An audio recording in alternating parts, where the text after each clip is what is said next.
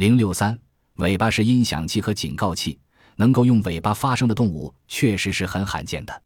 但在南北美洲大陆的一些地区，大名鼎鼎的响尾蛇的尾巴有这种功能。海獭会用尾巴拍击水面，向同类以示警告。响尾蛇种类较多，体长一般一至十五米，最长的可达两米，是一类毒性很强的蛇。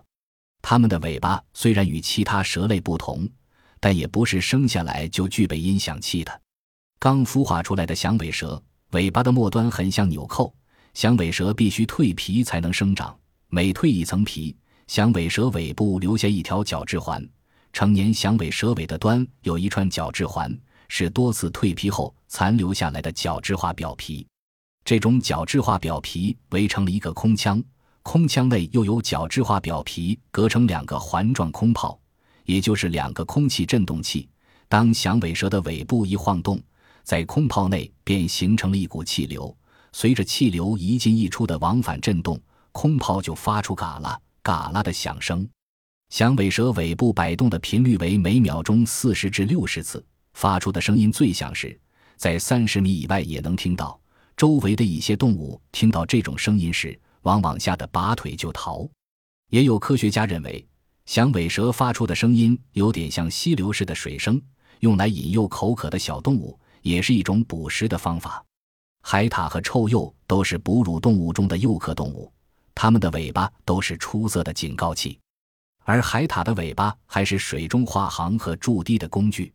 海獭十分灵敏，当它发觉敌手袭击时，就会发出警告，用扁平的尾巴猛击水面，打得噼啪作声。于是它的伙伴就会立即潜逃得无影无踪。臭鼬同样也会用它的尾巴当作警告器，但它所警告的是敌方，而不是同类。如果人见到臭鼬的尾巴往背部卷曲成弓形的姿势，就该识相一点。赶快避开，否则它的肛门腺分泌出臭液散发的恶臭会令你昏倒。尾巴是捕食工具，蝙蝠白天栖息在较暗的地方，如建筑物的缝隙、树洞或岩洞里。有的用后肢的爪将身体倒挂，有的匍匐着。每天黄昏和黎明两次出动捕食昆虫，每次活动约一个小时。笔者曾对蝙蝠出动捕虫做过观察。它们出动时，先爬到洞口，用后肢将身体挂起，然后利用身体下落时的惯性起飞。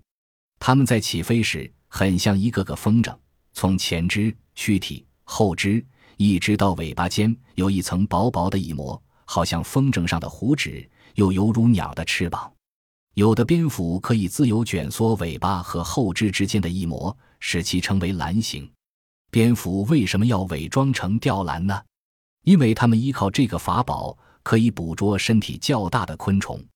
许多种类的猴子不但长有一条长尾巴，而且尾巴有缠绕性，在树上活动时起第五只的作用，能够协助捕食。例如，生活在中美洲和南美洲的热森林中的卷尾猴，体长约四十八厘米，而尾长却有五十厘米，长群集树顶上搜食果实、昆虫和鸟蛋等。这种猴子的攀援本领极高，常常用后肢和尾巴抓往树枝倒挂着，腾出前肢采青果子。更令人惊奇的是，美国生物学家在秘鲁考察卷尾猴时，还目击几只成年卷尾猴纵跳到伸向河面的树枝上，仅用一条尾巴牢牢缠绕住一个树枝，倒挂着身体；有的用嘴直接接触水面饮水，有的则用前肢作为勺子舀水而饮。所以，卷尾猴又有悬猴之称。雪藻的尾巴应该是动物世界很小的了。三十二只雪藻连接成一条直线的话，也不过二十五毫米长。小雪藻常有一条伸缩自如的尾巴，可以把食物勾进体舍下面。当安放下食物时，小尾巴就松弹开来，同时雪藻也跃入空中。尾巴表达一种无声语言，尾巴动作是动物的一种语言。不同动作表达了动物的不同情感，其中最典型也是人们最熟悉的例子，要数狗与猫了。狗在兴奋或见到主人高兴时，就会摇头摆尾，尾巴不仅左右摇摆，还会不断旋动。尾巴翘起表示喜悦，尾巴下垂意味危险；尾巴不动显示不安，尾巴夹起，说明害怕，迅速水平的摇动尾巴，象征着友好。狗的尾巴能表现它的情感。狗虽不懂人语，但能辨别人的音调。如果你有亲切的声音对狗说“坏家伙，坏家伙”，它会摇摆尾巴表示高兴。反之，如果你用严厉的声音说“好狗，好狗”，它会夹起尾巴表示不愉快。此外，尾巴摆动的频率反映了狗的健康与兴奋的程度。摆动的愈快，表示愈兴奋和健康；摆动的慢，表示虽有兴奋感，但健康状况却不佳。而执行任务时的猎狗、警犬和军犬，它们尾巴摆动的含义就更丰富和深刻了。猫也能通过尾巴表达自己的情感。当猫遇到新情况或极度兴奋时，比如在发情期遇到异性，猫的尾尖常会剧烈的抽动；当发现老鼠或其他动物准备出击时，猫的尾巴就与身体成一条直线，随着身体的下浮，位与地面平行，只有尾尖在微微摇动。当与敌手搏斗和非常生气时，猫会用整条尾巴猛烈地抽打地面，发出啪啪的响声。受到惊吓而感到恐惧时，猫的尾巴会发抖似的颤动。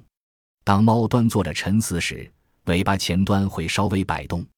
在向主人乞食时，猫尾巴又会向上笔直翘直，与身体成九十度角。猫在睡眠时，尾巴常围绕在自己身旁。动物尾巴除上述这些功能以外，还具有其他作用，如食蚁兽等一些尾巴粗大、尾毛浓密的动物，它们在卧地休息或睡觉时，常常将自己的大尾巴盖在头部和躯体上，起遮阴和保暖作用。